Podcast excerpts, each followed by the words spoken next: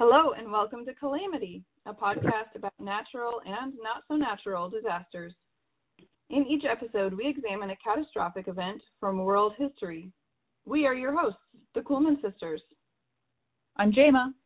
I'm Jillian. And I'm Caitlin. And today's Calamity is going to be the story of the deadliest day on K two. Oh, good. A mountain be... one. Yes. Uh, K two is the second highest mountain in the world. It's over there in the Himalaya region. It's near Everest, um, but it's actually kind of in a in a separate like wing of the Himalayas that's called the Karakoram Range. Okay. Uh, located on the border between China and Pakistan. Are you sure? I'm just. Hmm. Okay, so why is it K two? Like, isn't it a longer name? Like, that is. No. No. Let me tell you how. Let me tell you about the nomenclature. Nomenclature or nomenclature? No, the the first thing you said. Okay. So, in like the turn of the century, or maybe like late eighteen hundreds, um, there was a thing called the Great Trigonometrical Survey of British India. That's an excellent name for something. That, yes. That sounds very British. It is very British. Some fancy pants British scientists sent some surveyors out into the wilds of Asia to uh, survey all of the mountains and, in an attempt to kind of make a map and name the mountains and, and get it all figured out. Because the so, Indians that lived there, they didn't already name the mountains? Well, uh, some of the some of the mountains did have names. So whenever there was an existing name, they used the existing name. Oh, good. That was nice um, of them. But there yeah. were some peaks that didn't have names. They were so remote that there weren't any villages that even like had them in their sightline. Right. So, and they weren't. Nobody was like. The locals weren't really trying to climb these for fun. Like, it makes a nice view, but you, who has time? It's to only the crazy tourists that are actually climbing uh-huh. these mountains. Yeah. yeah. Well, I, I think you have to have a certain amount of disposable income right. before it even starts to become fun to do that right. kind of craziness. craziness. Um, in any case, uh, there was a guy named Thomas Montgomery who named it K two. He was doing a survey from another peak that was to the south, um, like. maybe like one hundred thirty, one hundred fifty miles away. And um, I don't know, you know, using triangulation and trigonometrical stuff, mm-hmm. he figured out how tall it was. And he named, that he there's two mountains that kind of sit close together. I can't remember. The, I think it's Masherbrum was the what is the mountain that sits right next to K two. Anyway, he named them K one and K two. Uh-huh. And then there were there was also in that area there was K three, K four, K five, um, and then as we learned what the locals called them, I don't know why I said we. As they learned what the locals called them, they would change. They would cross them out. So there aren't. So K two is the only one that didn't have a name. Oh, so okay. It's just a number. And we couldn't have taken just like a minute to find a better name, or to like have a contest and you know, know it, just, it just stuck. You know, it's really catchy. The, uh, somebody did try to, to name it the, the Savage Mountain, but that's a little too like Victorian frou-frou for me. Oh. But it is, you will sometimes see it referred to as the Savage Mountain. If you don't mind, I do want to mention that already I'm getting flashbacks from the nineteen I want to say nineties film Man Who Walked Up a Hill and Came Down a Mountain, featuring Hugh Grant. Grant, thank you. Um, so if anyone wants to learn how one goes about measuring the height of a mountain based on other mountain heights, you should look up that movie. I feel like I'm going to maybe okay. watch that over, over Christmas break. I've not thought about that movie in a hundred years. No, me neither.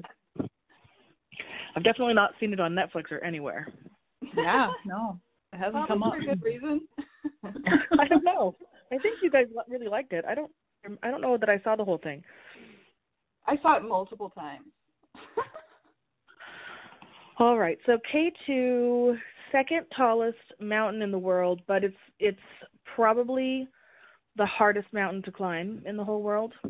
Wow. Um, and so Everest is really tall, and there's some challenges um, when you're up that high, of course. The, the biggest challenge is just dealing with lack of oxygen and all the things that does to your body and how tired you are because you've been walking uphill. But mm-hmm. uh, but beyond that, Everest isn't – I mean, people die on Everest too. But, but uh, K two has worse weather, worse inclement weather, um, more unpredictable weather. It has a, um, a pretty short uh, window for hiking. Um, generally, it's June through August. But that doesn't mean you can hike all those three months. It means you get to base camp in June and then you wait for a window uh-huh. to summit. And while you're waiting for that window, you and all the other teams are and Sherpas and whatever else are, are setting up ropes and routes and doing smaller uh, ascents to acclimatize and all that stuff. Mm-hmm. So usually it takes about two months to climb K two, even though it really only takes a day to climb it. Hence, it's only sense? people who don't have jobs that definitely. Well, it's like you have to get a permit from Pakistan, and you have to if you've got to hire unless you're going unassisted, which you've got to be really good mountaineer to even think about doing that. Um, then you have to hire a Sherpa, and they're like twenty thousand dollars each. So, and you you might need as many as two. Kind of depends. Most people go up in teams, not individually. So yeah. Um, let's see. K one, K two. Okay. What else? Highest point. Okay. So um, as more inclement weather than Everest, uh, it also has a greater height from base to peak. Um, Does that make sense? Like from the base camp mm-hmm. to the top is higher, even though Everest sticks out of the earth farther. Yep, I'm with you. Oh, and let me give you the the evela- elevations. elevations. Uh, K two is twenty-eight thousand two hundred fifty-one feet. That's two eight two five one. Everest is twenty-nine thousand twenty-nine feet. two nine zero two nine. So, um. It, yeah, it's a difference of, of what is that, a little less than one thousand feet. Not that big of a deal. When you're at the top of K two, um, I've been watching some footage and pictures. It, it, you, it looks like you're on the top of the world, just like it does when you're on the top of Everest. So, okay. I've been on, I've been on mountains that aren't that high that still feel like you're on top yeah. of the world. Yeah, because the way the, the world is with it being round and such. Right. I think, yeah. No, they're on a round, tall spot. Yeah.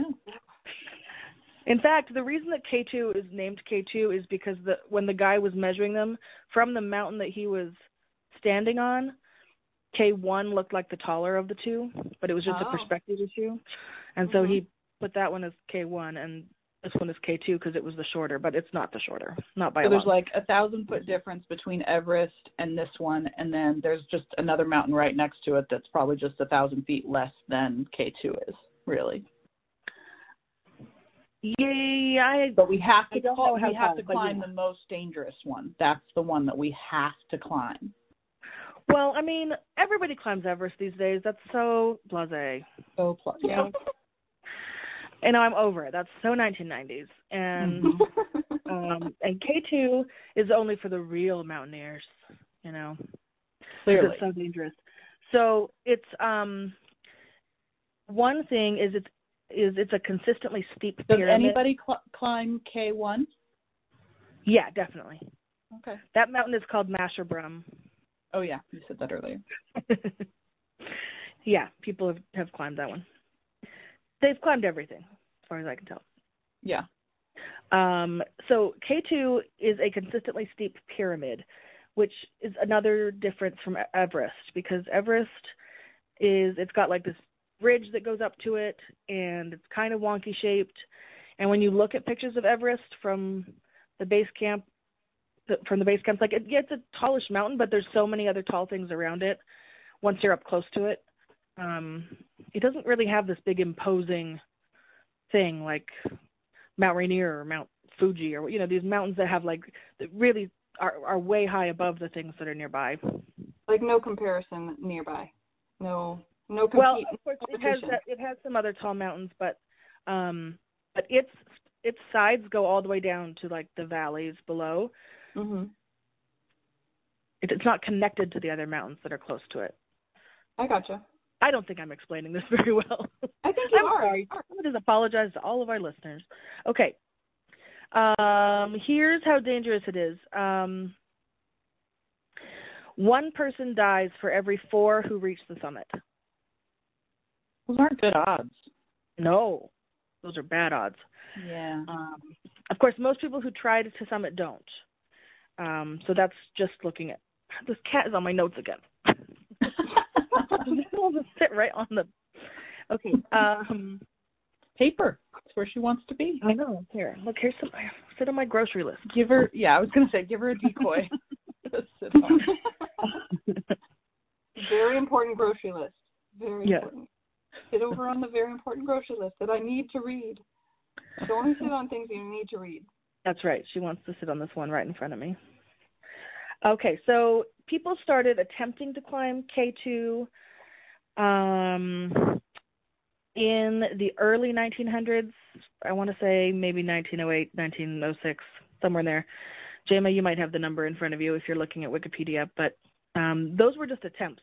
They weren't successful for a long time. Um, the very first ascent of K two wasn't until nineteen fifty-four. Hmm. There was a, a pair of Italian mountaineers who managed to make it to the top.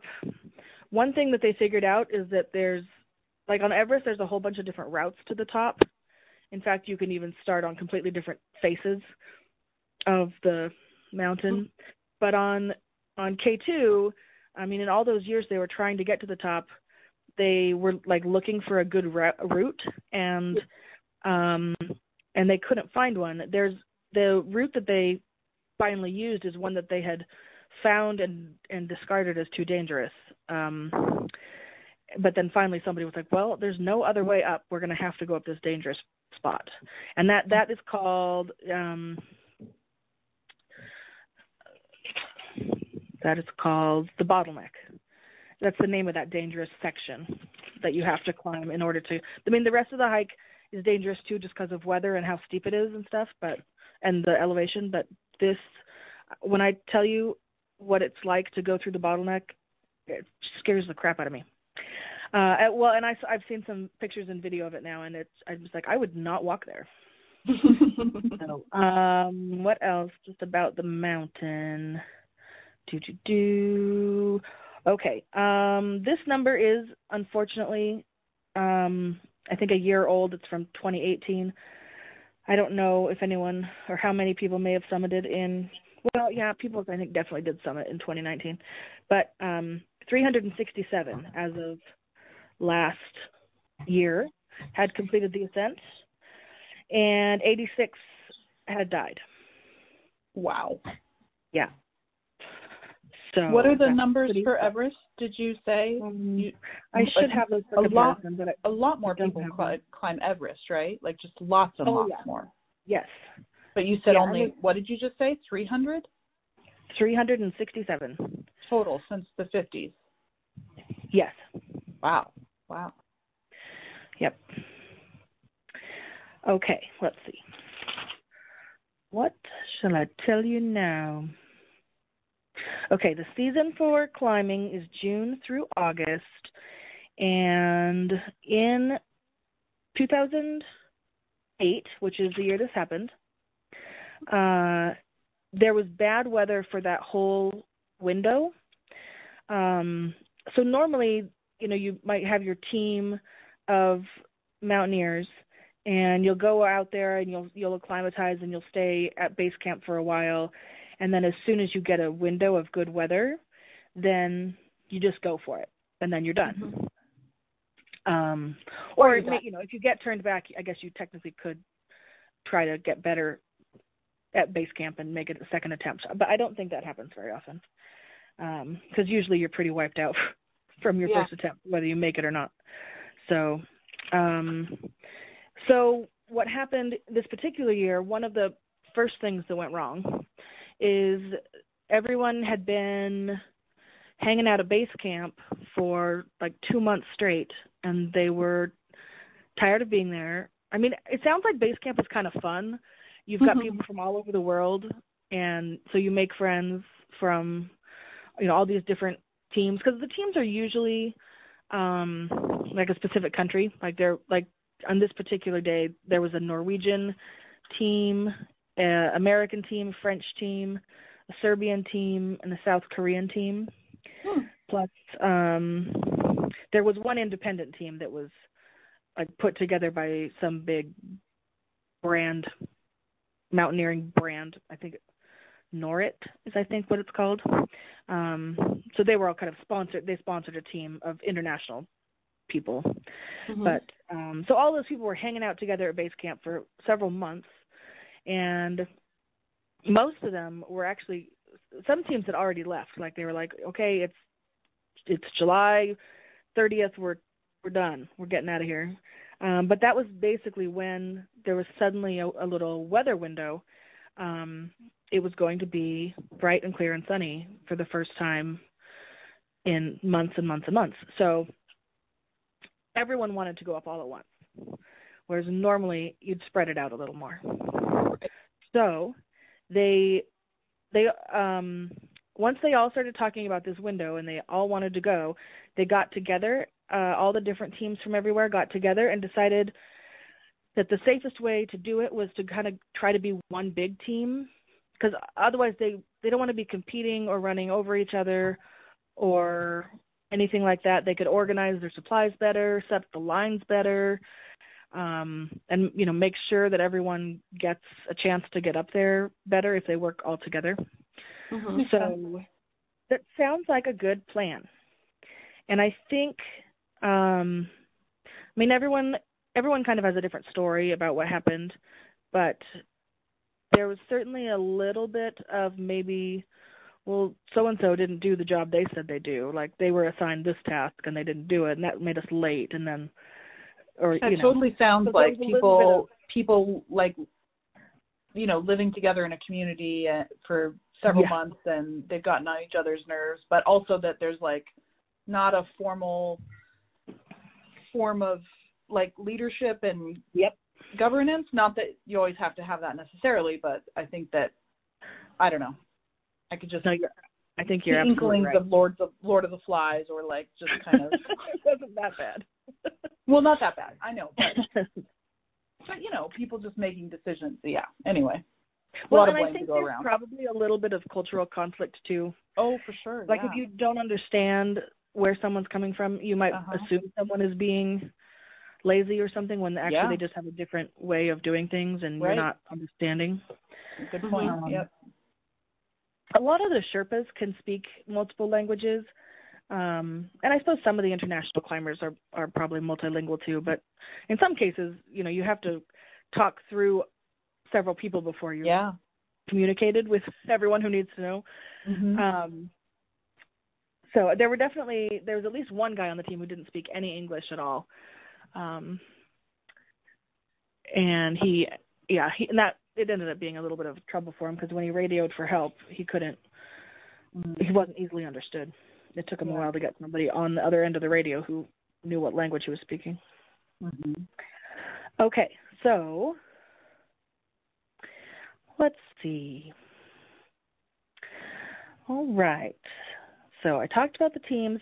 In addition to the teams from the different countries, each team uh, also, of course, has um, Sherpas from Nepal, um, and Sherpas are, um, I mean, it's that's a specific sort of um, tribe, but like we use the word, and here in the West we use the word really loosely, um, which I think is okay. I don't think it's been considered disrespectful. Like we almost use it for any, anyone who carries things.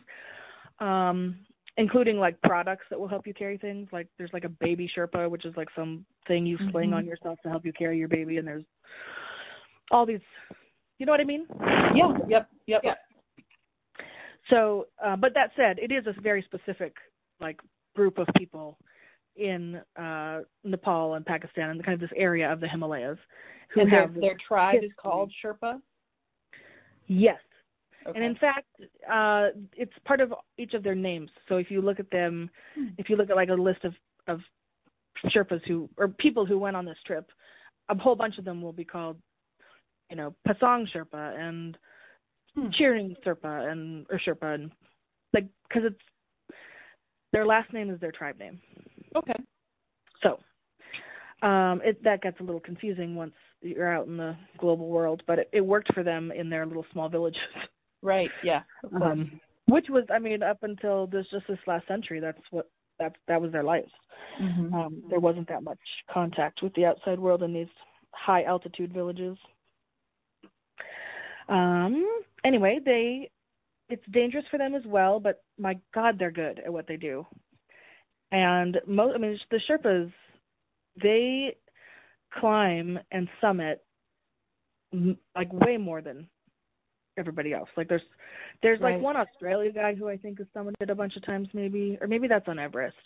But for the most part, if you've got someone who's done multiple summits, it's going to be a local person who's mm-hmm. who's carrying your gear for you mm-hmm. in addition to having to go through all the same struggles. Well, and they're, they're through. also they're they're like guides too, right? Like it's not just carrying yeah. your stuff, but they're also like they yes, know the way although, better. Um, yes, some of them will know the way.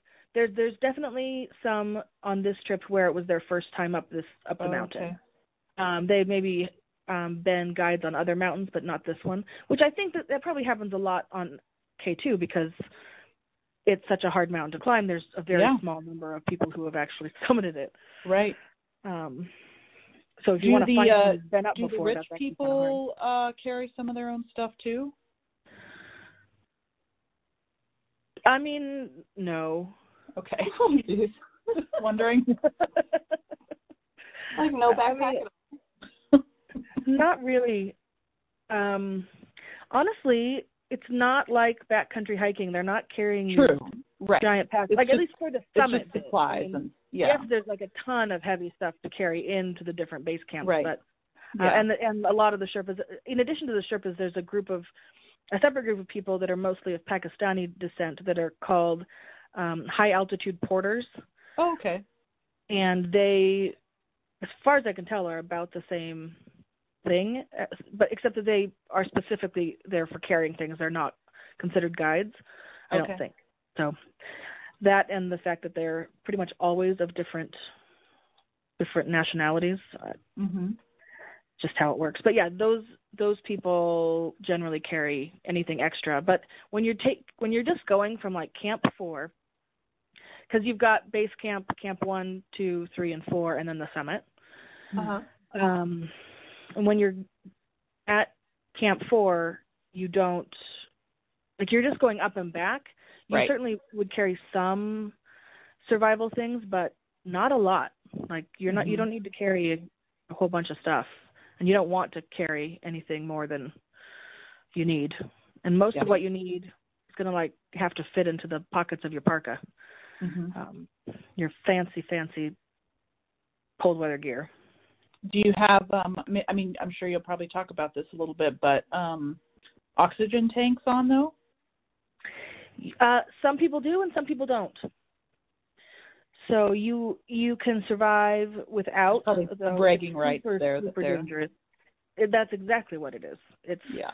like I'm a purist mountaineer. Yep. I yep. always want without oxygen, as though oxygen bringing. Oxygen I want to do the most dangerous somehow. thing in the most dangerous way. I mean, you're in so much danger, and when you have so little oxygen, you cannot make good decisions. Like yeah, it mm-hmm. is yeah. so hard for, I mean, people go a little crazy on the hike all the time because they are not, they're not able to think straight. Mm-hmm. Um, it's just, it's bad.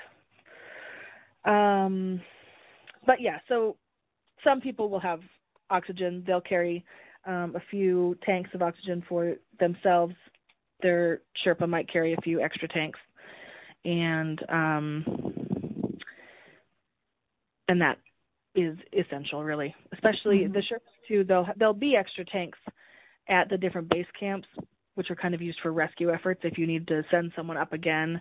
Because mm-hmm. on a rescue mission, it doesn't matter so much right. that you're why, why take not using oxygen. Yeah. Plus, you might need to give someone oxygen once you get up there and find them. Mm-hmm. Um, I mean, that definitely has happened where someone was revived just by giving them a little oxygen. Oh, wow. Um, there's so little oxygen up there. It's crazy. I can't wrap my mind around the idea of not of going anywhere where you can't breathe. It just doesn't sound good to me, especially if I'm going to have to do exercise once I get there. Yeah, no, thank sure. you. Okay, so all right, we're it. We're at the window. We've got our teams. They are fo- they've formed into one big happy team, and they make it up to Camp Four, and now um, they there's tents there, and they uh, sleep a little bit. Well, some of them do. The there's an advanced team that is just um, a handful of Sherpas and high altitude porters that go up. Like they start up like before midnight. They're going to start heading up the trail. And the intention is that they, whenever whenever needed, they will install um, ropes uh, as they go, so that by the time that the hike, the other mountaineers get to there, then they can clip onto the ropes for safety. So that uh-huh. advanced team, they're really good at this. And the ropes are attached. They they have these big ice screws that they like spiral into the ice.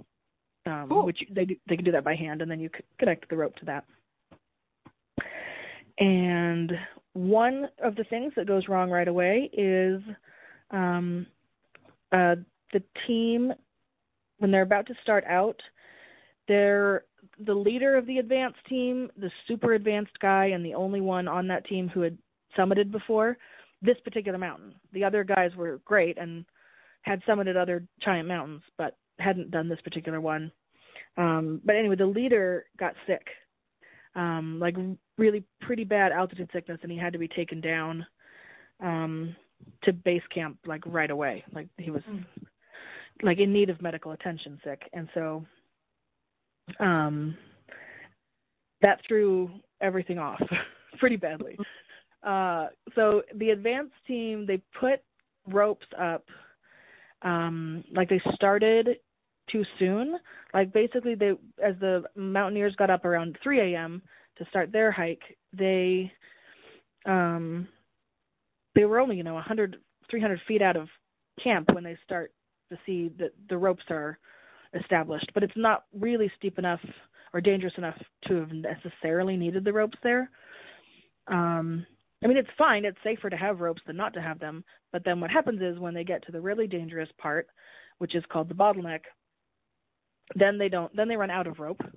Okay, so there's and, like a finite amount of supplies, and they've used them, squandered them too early.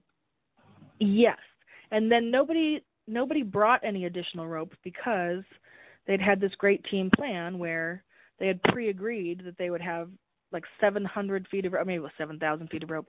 That makes more sense. Um, like mm-hmm. they were bringing, they had planned for as much as they thought they would need, and the mm-hmm. team was supposed to take that. But then the, what they ended up having to do is cut the rope from down below and then bring it with them up top to to string the rope. So they had to do that kind of in sections. Mm-hmm. Uh, it, it it was obnoxious and it slowed them down. Yeah.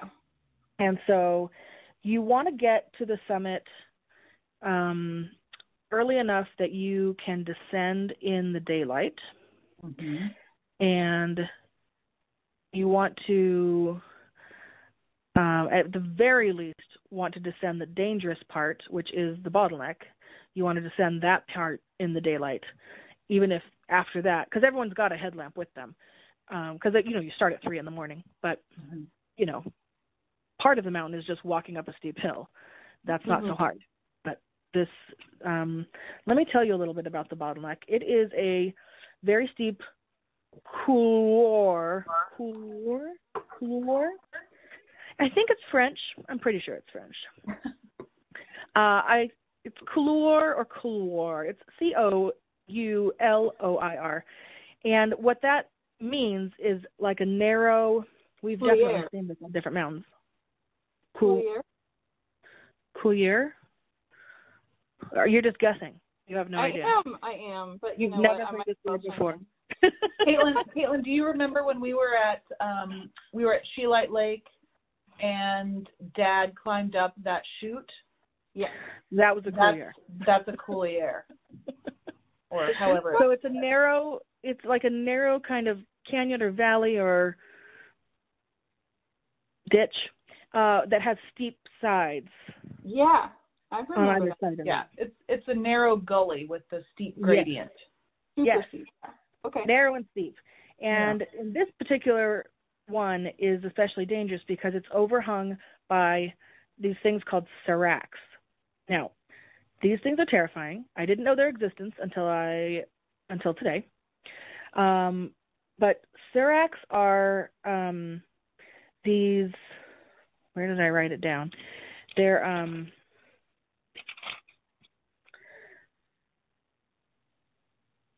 where did I write it down? Wikipedia says that they are a block or a column of glacial ice, yes. Yes. and they're formed by intersecting crevasses on the glacier, yes. and they're commonly house-sized or larger yes. um, because they can topple over with very little warning. Exactly. So there are these huge columns of ice that are they're, they're irregular. Um, I mean, they look kind of... They look intimidating and scary, and they kind of overhang a little bit. So you're walking up this steep, narrow spot, and on either side of you are these like really big, not very stable chunks of ice that could fall at any moment. And they're leaning ominously slightly over the trail. The picture I'm looking at makes – I mean, they look like mountain peaks. They just – they look like big yeah, razor, like razor-sharp mountain peaks.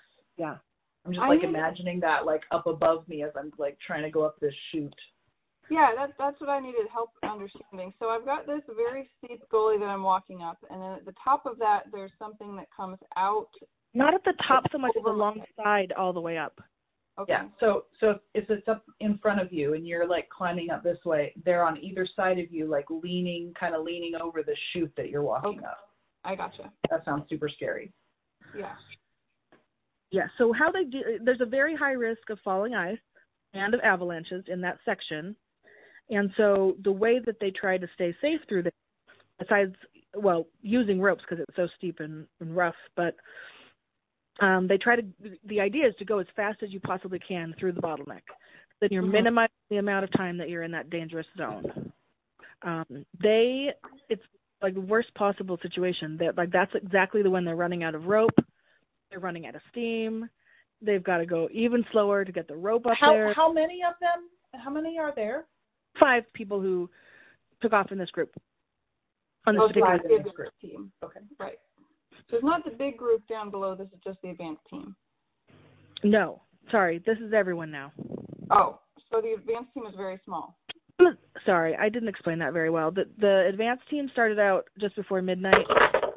And it started out the other what? Jayma was making background noises. I scolded oh. her for you. Thanks, Jayma. This is a podcast. We're trying I'm to. Sorry, I'm sorry. My pop filter out of control. Um. So yeah, the, the the mountaineers, the rest of the mountaineers, uh, took off at about three, but they all caught up together. I mean, they ended up in this kind of. And there's only five of them. Twenty-five. Twenty-five. Oh, I missed that. Sorry. Yeah. yeah. I thought I heard five, too. Oh, I'm sorry. Twenty-five. Okay. And one of the things that happens, um, well, first of all, I want you to imagine that it's this beautiful, beautiful, clear blue sky day. sun is shining bright, the snow is massively bright. Like, in fact, one of the guys ends up almost getting snow blindness later in the day because it's so bright. Mm-hmm. Um, but it's beautiful white, beautiful blue sky. The pictures are just amazing. So they, I mean, they really did have a weather window um, that was just out of this world. So uh, they're connected to the rope. They're heading up the bottleneck, and um, they, one of the climbers needs to pass a some oxygen, an oxygen tank up to someone who's ahead of them on the trail, and they're kind of in single file line. Mm-hmm. Um, and so, uh, let's see, his, this guy's name is Dren Mandić. He's from Serbia. He's on the Serbian team, and this is around eight in the morning. So the, you know, the sun is up, it's beautiful, but so, uh, everyone is like in pretty good spirits in spite of the fact they're going kind of slow here, but he unclips from the rope because he's, he's going to pass around someone. Um, Cecilia Skog from Norway. So she stays clipped to the rope, but he unclips to like step around her, and mm-hmm. he loses his balance, and he knocks her down. Um, but she's clipped to the rope, so she's fine. She just slides until just, just like maybe six feet or so. But he um, loses his balance and he falls. Um, and this is, it's just so steep. So he fell, um, I think, about three hundred thirty feet. Wow. And um, and then initially they, um, you know, I mean, first of all, like that's just insane. That, that that just happened. Everyone is like, whoa, what just happened? But um, they're looking down, and he, he stands up and waves. So whoa. He survived the slide. Um But then, and that nobody can quite see what happened or how it happened, but then he slides further down. Mm. Um, but the Serbian team, um, they decide that they're going to go after him. So they're basically saying, okay, we're not going to make the summit. We'd rather go down and help out this guy if he's still alive. It seemed like maybe he was when he stood up. We don't know, though. We can't see him anymore. Um, and I think the guys from base camp, there was some people who were trying to get up from base camp as well. To, they were radioed. Um, yeah. So some, not base camp, um, but camp four. Right. Um, where they had started that morning. Um, so there were some folks there who were going to try and make it, uh, make it up. In fact, it was, it was a pair of Irish climbers who had already, um, like before they even got to the bottleneck, they had decided they weren't going to make it that day. Mm-hmm. Um, it just wasn't the day for them. They were going too slow. They were, they had fallen behind the group, and they just thought it's not safe. Mm-hmm. You know, it's unfortunate, but we've got to turn around. So when, they were the ones who climbed then back up to try and find this guy. And the Serbian team was going to climb down and look for him. And there was a... And they all have um, radios to tell each other what they're doing, that they knew which direction they were going? Not everyone has a radio. Okay, that's if my you, first thing. Everyone should have a radio. The guys who fell down, one, then you have one. A few people have a sat phone too, but again, if you you know, not everyone can afford a sat phone, so satellite phone. Yeah. So it's kind of whatever you can afford to bring. If it's part of your personal gear, no one's going to provide you with a radio. Sure. Um. So, and I would say generally in. In any team, there's probably one radio, hmm. and that's helpful unless the person who falls has the radio. Yeah, um, I'm not. But not yeah, so there were there were still several radios up up on the mountain because oh, there good. were several Just a on few. team. That's good. Yeah. Just think, if you're going to risk your life like this, you invest in a radio. Exactly. Everyone, everyone should invest in a radio. You know what? I think that that there's a part of climbing a mountain like this where it's so dangerous and so many people die, rescue isn't really a thing. No. You know, like yeah, I mean, they do I, try and help each other out and find each other yeah. to a certain extent when things get rough, but um, it's kind of expected that you're on your own if you. Yeah, that's true. You're doing it without. You, know, you have to, you know, use your own wits and your own attempting. So, I mean, I'm with you. I, I mean, I wouldn't do this, but if I had to do it, I would do it with a radio. Okay. Um, so in addition to the Serbian crew going down, there is a guy named um, Jahan Baig, B A I G. I'm sure I'm pronouncing his name wrong, but he is one of, he's either um, from Nepal or Pakistan. He's, he's one of the Sherpas or the, no, actually, he's a high altitude porter. That's what he is. And he was, uh, he's kind of finished up what he what he was supposed to do for the day. So, I mean, he would at that point have the option of continuing up and summiting just for his own personal whatever, but he doesn't have to. Like, he he had, everything he needed to carry, he'd already carried and had, had fulfilled what he needed to do. So he he decided to go down with the team, um, Serbian team. He kind of seemed to be suffering as they started down. Um, well, first of all, they get there and they find out that he that the um, that Dren Mandić, the guy who had fallen, uh, he was dead. Aww. So they decide, and this is another kind of questionable decision. The Serbian team decides that they want to take his body down mm-hmm. the mountain, which um, that's really not it's.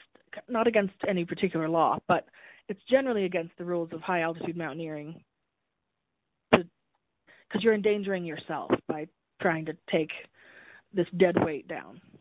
Well, and, and yeah, it's kind of so understood most that of the time if you die on the mountain, bodies stay there. Yeah. Um, but they wanted to take him down at least to Camp four to give him a little burial and so they'd know where he, you know, it's what they wanted to do. So they kind of wrapped him up and then they had him, they kind of strung some ropes around. There was, there was, this was a group of about four or five people and they were all kind of trying to, they were all kind of clipped together and clipped to the corpse. And they're trying to kind of get, walk down this steep mountain uh, with the corpse kind of dangling below them. And the, um, this high altitude porter guy, he seemed to have been suffering from high altitude sickness. Because at some part, point he starts like abseiling down, like instead of like trying to take a careful step, step, step, he's like letting letting his heels like slide, like he's having fun, mm-hmm. um, which is just dangerous. And it, so at some point he does, um, he slips, and they're all roped together. So, um, like everyone else is is gonna, all the whole group is gonna go, um, and so they're yelling at him to. to unclip from the rope, which is like, that's what you're supposed to do mm-hmm. in that situation. And then he's got his ice axe so he can arrest himself, or he can arrest with the ice axe and then unclip. But in some way, um, that's what you should do in that situation. Well, he, he does eventually, they have to yell at him for kind of a while, but while they're like straining to stay on the mountain, and he does eventually unclip. Um, And he, I mean, it's so steep. There's, as soon as he unclips, he's just flying down the mountain.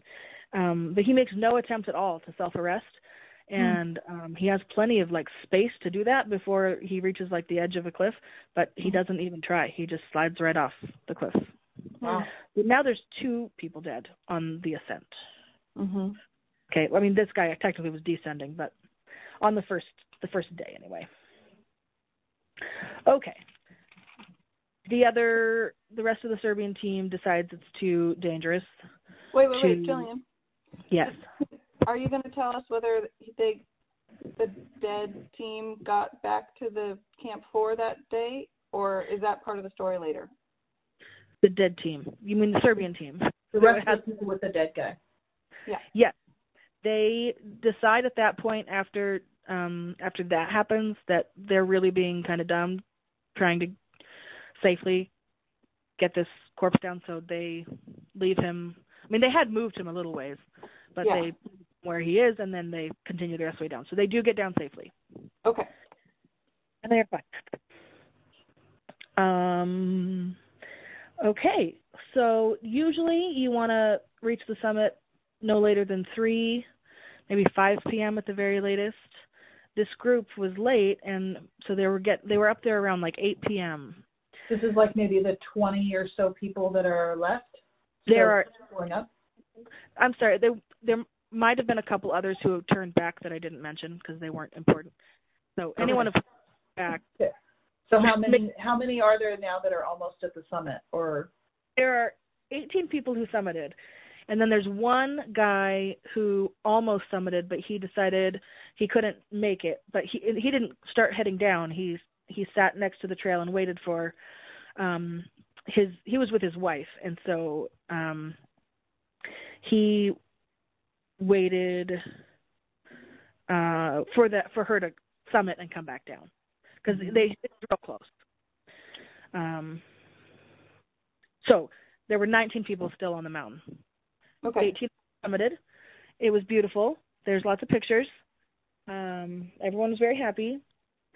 Uh, but it was late in the day, and the light was, I mean, the sun was setting. I mean, you're at the top of the world, so there's light for a long time. But, I mean, you're not going to be in the shadow for any for any reason. There's some really fantastic pictures of, you know how, Jama, you like to take pictures of like a shadow of like a church tower when you've climbed mm-hmm. to the top, top? Yeah. Um, well, they've got, somebody took a, this amazing picture of the shadow of the mountain, and it's this like perfect pyramid. And because the light is so low behind the mountain, and so that the pyramid, you know how a shadow stretched longer if the light yeah. is low. Yeah. And it's like all the way into like, like way into China. Like wow. It far. It's a really cool picture. Hmm. Um, anyway, uh, they stay up there too long. They sh- that's the other another thing, which I think is something that tends to happen fairly frequently with this kind of um, uh, climbing, because you are so excited to get up there, and you are supposed to just like quickly take some pictures and head back down because it's dangerous, but Um, you're giddy and you're lightheaded and you're not thinking straight. And so eventually one of the Sherpas like corrals everyone and is like, okay, let's, let's everyone head down. Mm-hmm.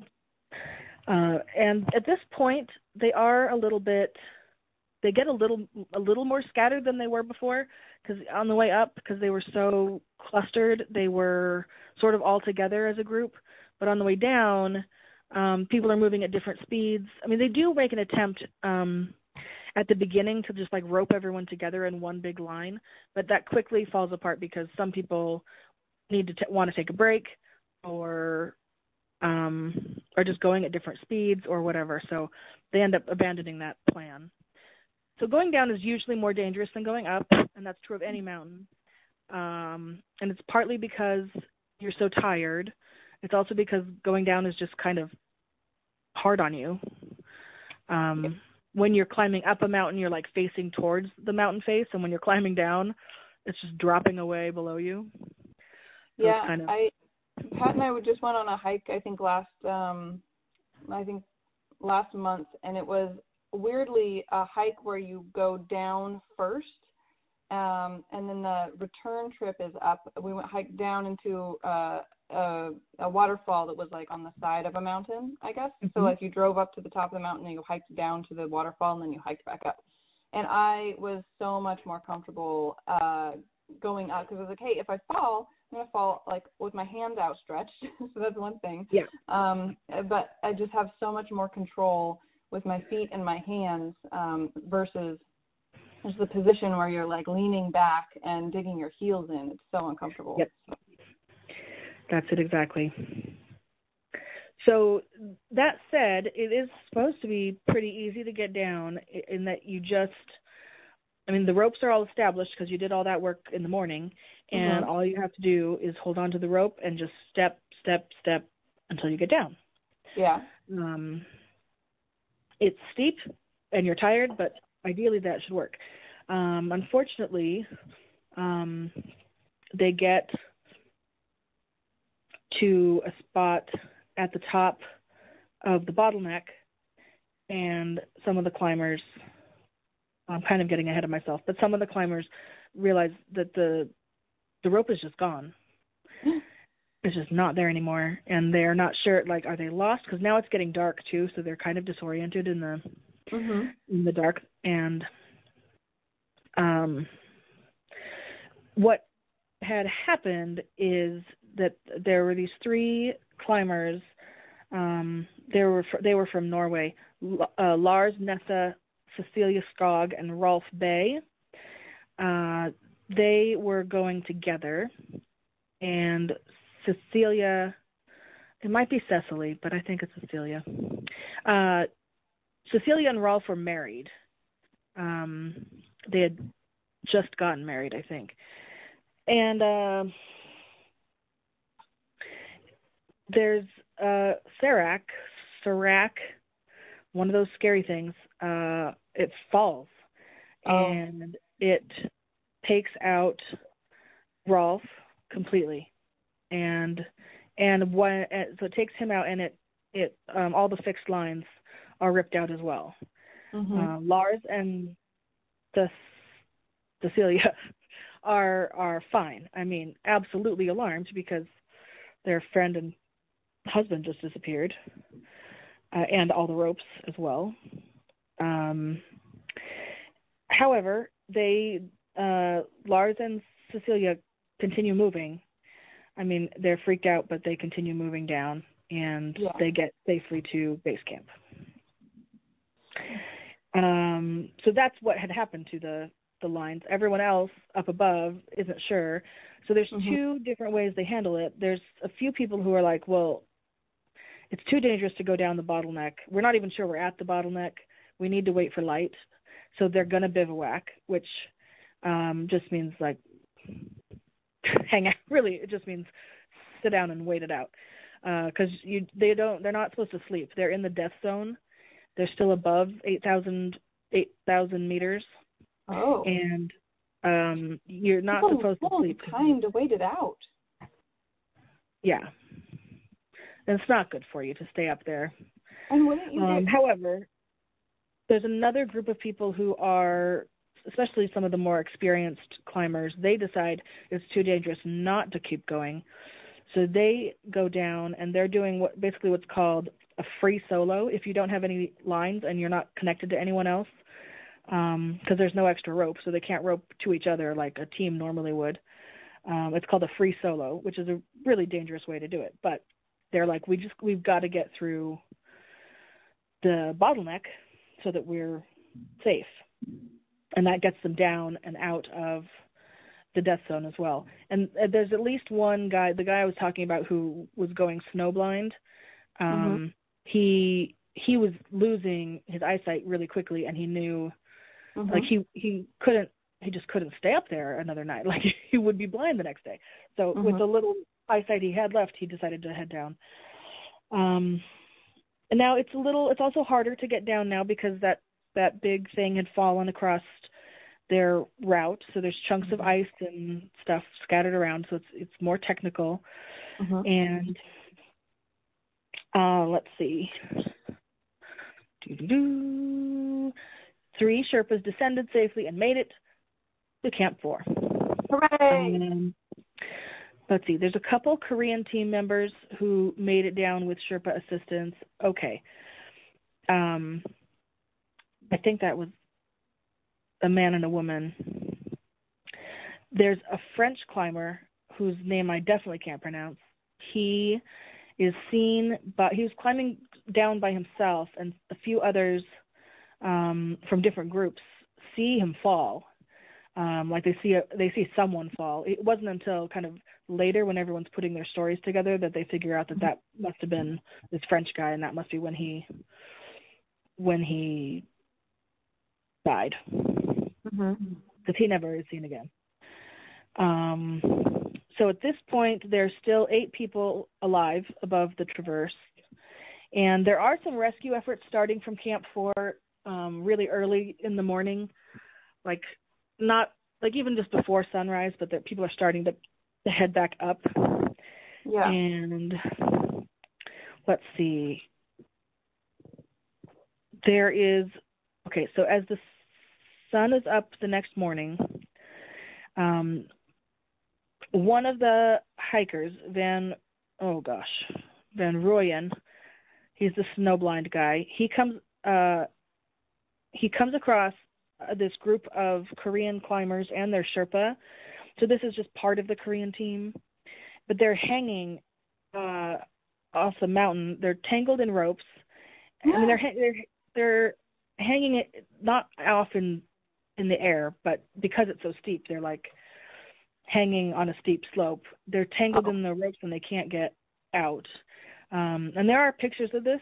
Somebody, um, not not anyone who came upon them, I don't think, but someone from Camp Four had a camera that like could zoom really far in, and so there's a picture uh, where you can kind of see these guys because they're they're stuck there probably all night, and then they're they're discovered in the morning. And the first guy who who sees them is this snowblind guy, and he he kind of talks to them and. Um, he gives his gloves to the Sherpa because his gloves had come off during the fall, but then he has to keep going because he can't. He's not in any shape to help them. Mm-hmm. So wait, uh, and he claims that they told him that there was a rescue effort on the way. Although later they're like, we don't know how that they would have known that. But so wait, Jillian. Yeah. So we're still talking about blind guy coming down in the middle of the night, right? No, sorry. It's he had he had walked through the night. It's there's light at this point. At least, at least very early, very very early morning light. So he's going back up. No, he's not going up. He's going down. Okay, so it has taken him the entire night. Yes, he got a little lost. Okay. Snow blindness. Okay. But he had enough. He had enough eyesight still to be able to see these guys hanging there. Yes, uh, it's helped. I mean, partly they're in really bright red, right, coats okay. on a white surface. That helps. Okay. But um, you, I know I'm not. I'm not making a comment about his decision to leave. Like I, he wasn't in any shape to help them. Sure. And yeah. It sucks. So he gave them his gloves, and then he kept going down. Um, and he did make it down, um, I think, unless unless I contradict that later. a lot of a lot of people to, to yeah. focus on. Okay, so later there up, are two down, more down. climbers. What was that? I just said up, down, up, down. Only yeah. twenty-five people to keep track of. Well, and at this point there are people coming up who end up not making it. Okay. I'll get there. So we've got two more climbers descending who come across that tangled group of people. Um, they think it is two, no, they think it is three Koreans and their Sherpa. Um, but one of the Koreans, I don't know if he died in the fall or died in the night from just exposure being tangled in the ropes, but he uh, he died. Um, so there are these two. This is kind of like the one of the big um, like scandals slash controversies of, of this story. These two guys come across this group, and they're working to get them untangled, and they're kind of working. I mean, I don't. It's just it's complicated, and also you're on this steep slope, and also you're they're all incredibly tired. They're moving really slow because they don't have very much oxygen. Um, so they're, they're for like a, an hour and a half, they're doing this. And then one of them, um, an Italian guy named Jerry McDonald, no, I don't know his last name. Anyway, he, he apparently, he suddenly goes up. He starts hiking up and away, uh, out of sight of the group. And the other guy um, assumes that he just went a little crazy. Yeah, it was McDonald. Sorry, Jerry McDonald. Uh, he thinks maybe that the other guy um, was like succumbing to high altitude sickness and was delusional, and he just took off up the mountain. It's been known to happen before that people get delusional and think they need to go up when they really need to go down. Mm-hmm. Um, anyway, that's just this assumption that he makes. We find out later that's not what happened. So the other guy uh, eventually gives up trying to help the group that's tangled, uh, and he, you know, he decides that he's spent as much time as he can. He gets them into like a more comfortable position, but they're still tied up in these ropes, and he he gives some gear to them, but they're still tangled. So he did radio, well, yeah, he did radio down to Camp Ford to confirm that there is a rescue team coming up. There's a couple people who are coming back up to try and help these guys get down. Good. So he leaves them there. Um, and we later find out that McDonald, um, because someone else sees the group on their feet walking, and it's the two Koreans and their Sherpa and uh, McDonald. Um, unfortunately, they, like, as soon as it's radioed in that they're safe, there's an avalanche and it takes all of them away. Hmm. So they go through all of that just to get stuck in an avalanche. And so they got untangled, but then the and avalanche. The person who had reported having seen them alive and walking, he ends up dying too, but in a separate incident. Hmm. Um, but he had radioed down to tell the folks at Camp Four that he had seen them and they were fine. And the rescue team, he was trying to say the rescue team doesn't need to come all the way up mm-hmm. to to help. But um, what ended up happening, one of the rescue team members continued up to meet them. He was also caught in the avalanche. Um, oh. The other rescue team member was, was below and off to the side, and the avalanche went like right by him. Um, wow. And he saw, like he saw the people sliding by, but um, there's nothing he could do. Yeah. Uh, he did um, when when some of them came to rest. He took some pictures, which is not um, disrespectful. I think it was just to have like the proof that they were there and that was who it was, because he didn't. You didn't necessarily know exactly who was who from each team uh, if you didn't know them really well. I don't know. Anyway, um, the pictures ended up being kind of helpful because there there was other issues where people were, like the story of what happened and how it all happened and how someone ended up dead was not clear because people had differing stories of what they saw. Well, and when they're, they all have altitude sickness or, or at least, you know, it's messing with their brain anyway. I mean, they probably couldn't be sure. I mean, they think that they saw something, but, you know, their brain isn't working right. So... That's true, too. Oh, yeah. Let's see. Um, okay, yes. Another Serac falls in the rescue party. Doo-doo-doo. I just told you that story. The death toll is now eleven. Hmm. Um, there's one of the guys has a sat phone. He gets kind of lost. He wanders off. He has a sat phone, and he can call his wife, who's like, she's in like um, the Netherlands, I think. Right, and, like back um, home. Yeah. yeah. Um, but he can call her, and and he sa- he says, you know, I'm, I'm up here. I'm I'm alive, but I'm lost. And so she gets in touch with some other people, I don't know, people they know who can track the satellite phone's exact oh, coordinates. Wow. wow. And then via additional calls from the sat phone, they're kind of like telling him where he is and coaching him mm-hmm. down. So awesome. That's kind of crazy. Um, it yeah. did take him. Yeah, I would uh, definitely invest in a sat phone. I know, right? Sure. Yeah. But oh. don't call me. Don't call me, Jema. I'm not. I... You're not going to triangulate my location I am not and walk not. me down off K two? No, I too much responsibility, man. Oh my God. He did end up spending a second night in the death zone, and he is one of the only people ever in the world on any mountain um, that has spent has survived two nights uh, above eight thousand meters, which is did the death zone. Did he force himself to stay awake that whole time? I assume so, because he stayed alive, but I don't know for sure. Yeah, I was just wondering because, um, you know, when you're in a group of people and you're uh, sleep deprived, and but you can keep each other awake, it's mm-hmm. hard still, but at least you can, you know, eat, like take turns or whatever and just be annoying yeah. to each other. I don't know, but You're just by yourself, and it's just so easy to, you know, just not, all this. You don't even know you're sleeping, and then all of a sudden you bob your head, and you're like, oh shoot, I was asleep for yep. a second. So.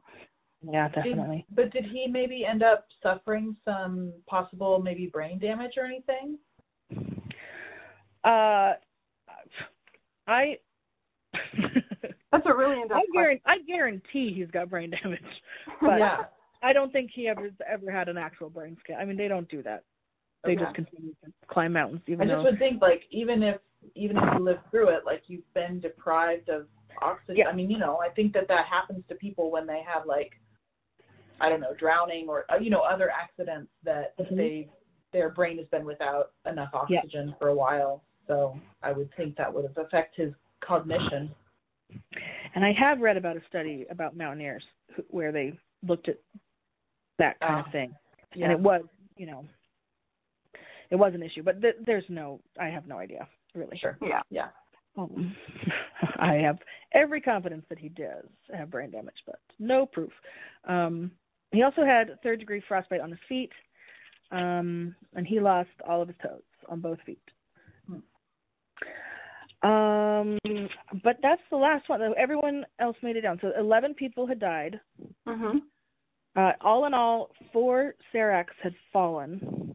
Um, some of them, as I was telling wow. you the story, I may have said avalanche. They, it kind of was like the one causes the other sort of thing. Mm-hmm. Uh, so that was, it just turned out to be a, just a really, really bad day on the mountain. Um, partially caused by their late start, partially caused by miscommunication and poor communication and weird team dynamics. Mm-hmm. Um, and a lack of rope. And a lack of rope. I and mean, if phone. You're going to forget one thing. Um, anyway, yeah. So that's what happened. It kind of in the aftermath, um, there were a couple uh, helicopters that came into... Uh, I feel like they came into base camp, but then how did the guys get all the way down from there? I think I case, read, I thought I saw somebody was at the fourth camp or something.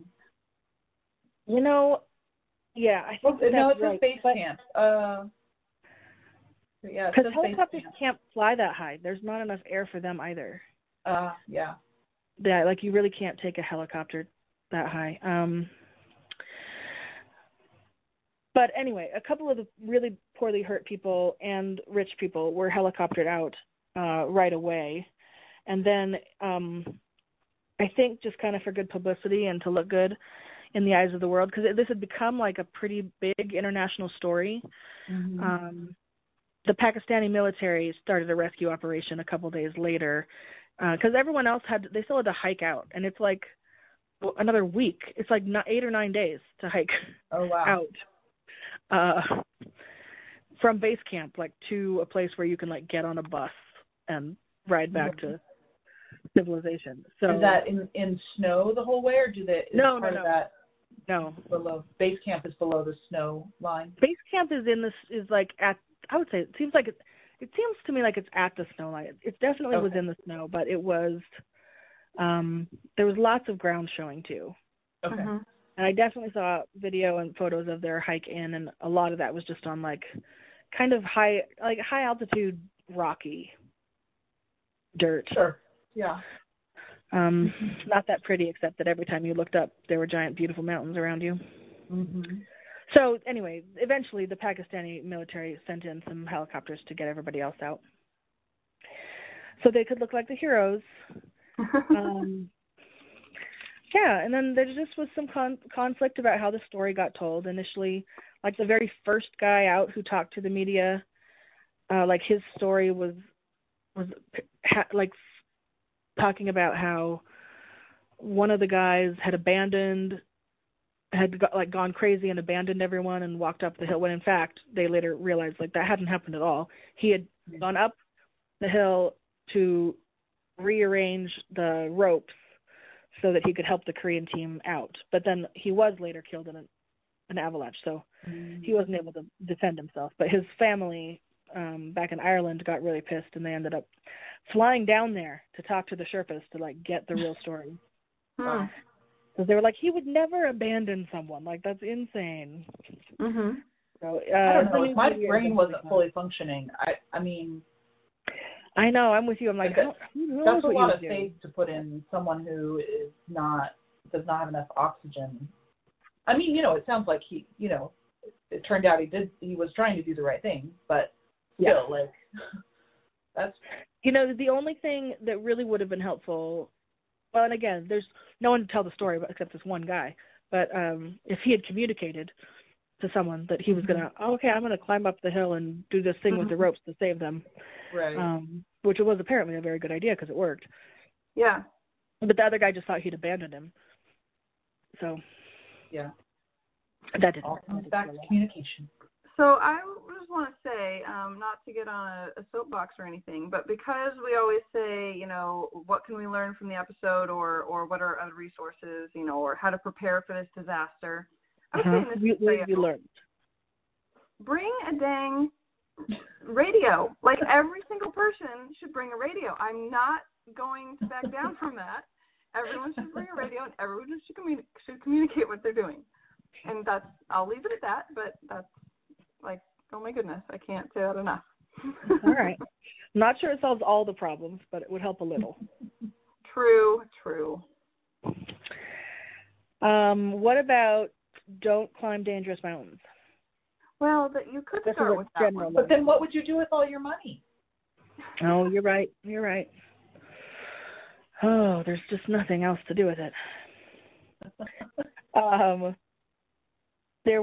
No one reached the summit of K two the ne- for three more years. Wow. Whoa. This disastrous day. Just the next two years, I mean, people kind of, they tried to, but nobody could get to the top for the next three years. Oh, something else that I wanted to mention. At the at base camp, um, it smells bad because there's a ton of dead people there. And um, not just, uh, like, when people die on the mountain, I mean, it depends on where you die. You mean you might die and um, you're like so high up that you're just like preserved, flash frozen. Right. You'll be there forever. Um, but a little lower down, and with if you're in an area where, you know, glaciers are moving or whatever, um, like it's not that uncommon for like limbs and things to like come out of the snow at various points. Yeah. Like, after a snow melt or something, um, and they're all, there's like this sort of, sh- no, I don't know, shrine's not the right word, but there's kind of like memorial thing. Mm-hmm. It's really just a bunch of rocks and some prayer flags, but that's kind of like, it's off to the side of the camp, but that's where they put all the body parts that show up, plus any dead people who were carried out um, down hmm. to the base camp. Anyway, apparently, uh, if the wind's blowing the wrong way, it smells really, really bad at base camp. It would make for it. It sounds like a beautiful thing to do. Yeah. I really can't, uh, you know, it's such a terrible story, and the idea of being cold and tired does not it appeal to me in any way. The, their pictures from the top and video is absolutely stunning. I yeah. mean, mountains, mountains for as far as you can see, and giant, giant Himalayan mountains, like craggy, awesome mountains. Um, they're some of the newest mountains in the in the world, mm-hmm. so they're they're especially right. crunchy. Yeah, these aren't some well, Appalachians; these are some some sharp tooths. Yeah, I would say that we should probably post some of the pictures that they took to our Facebook page. Then okay. just our, our readers, our readers, our followers, mm-hmm. listeners. Um, unless you're reading the transcript of this podcast. Um, mm-hmm. But yeah, so Jillian, you don't have a transcript. uh, I listen to all my podcasts through transcript, don't you? Yes. Um, tell us what resources that you went to to find more info about this. Yes, the first resource is a book called Buried in the Sky, which is by Amanda Padawan and Peter Zuckerman. And that was published in twenty twelve. They, um, Amanda was a friend of one of the Sherpas who died, and she was so confused by the fact that he had died and stories that she was hearing about what happened. Um, she was a mountaineer as well. Mm-hmm. And uh, uh, she decided she wanted to look into it more. And uh, Peter is her cousin, who is a journalist, so they worked together on it. And, uh, I mean, they flew there and interviewed everyone. And the cool thing about that book, because um, there are some other books out there that some of the actual climbers had written, and this is written by people who weren't there but did massive amounts of interviews, but it really focuses on the Sherpas in particular. Uh-huh. I mean, obviously the other climbers are characters, um, but everything is kind of told from the point of view of of the, the Sherpas themselves. Uh-huh. Um including some backstory about, you know, like how they got into being a Sherpa, like their childhood, like how, how they, you know, what their first hikes were like and how they got into the business and uh, interesting stuff like that. So that is a really good resource. And then, uh, oh, and thanks to my father, Bob Kuhlman, for lending me the book. Uh, and then I also watched a documentary called The Summit. It was directed by Nick Ryan, and that came out in twenty twelve. Uh, it, you can rent it on Amazon Prime, but I found a bootleg copy on YouTube. I'm not even sorry. Not even sorry. So that's a good one too. Awesome. Well, that was a really interesting story. Um, I I think that uh, like the variety that we've been covering lately, but um, you know, since we've all done a fair amount of hiking and, and grew up around some mountains, I think that was kind of fun to visualize, um, and also to know my limits, that I will never attempt anything that uh, dangerous. But I like this kind of story. Like I, I, even though this is not a sport I would ever do, I can't get enough of reading these kinds of stories. So obviously, does, uh, Everest has a number of great, like the the deadliest day on Everest, et cetera. There are right. several of those out there as well, um, which I might do at some point in the future after. After a certain amount of time has passed. But okay. Well, speaking of that, we want to remind our listeners that if you have any specific disasters that you want us to cover, uh, mountain-related, ocean-related, air-related, fire-related, whatever, um, feel free. We we want to hear what uh, disasters you want us to cover. Um, like we I said got before. a disaster recommendation this week from a friend on Facebook. Absolutely. That's awesome. Yep. And you're going to put it at the top of the list, right? I'm going to discuss it with my co-hosts oh, and then put it on the list somewhere. Awesome. So here's how you can submit ideas to us. You can do it by email at calamitypodcast at yahoo dot com. Um, you can also get in touch with us uh, via Twitter at Podcast Calamity is our handle. And then we've got a Facebook page if you want to follow us. Uh, it's a great way to know when the latest um, podcast is dropped. Um, that's just by searching Calamity Podcast. But of course, we do want everyone just to subscribe. Um, so then you'll obviously just, um, the newest podcast will get automatically downloaded onto your phone. Um, we've got the face, nope, the website, which is w w w dot calamity podcast dot com. And we've also got a Patreon page. Um, I just want to close up by saying, uh, remember to tell all your friends and family about our amazing podcast so that Yay. we get listeners. Um, we're really happy that we've got so many already, and uh, the more the merrier. Um, so yeah, Merry Christmas, everybody. Merry Christmas. Merry Christmas. All right, thanks for listening. Until next time, stay safe.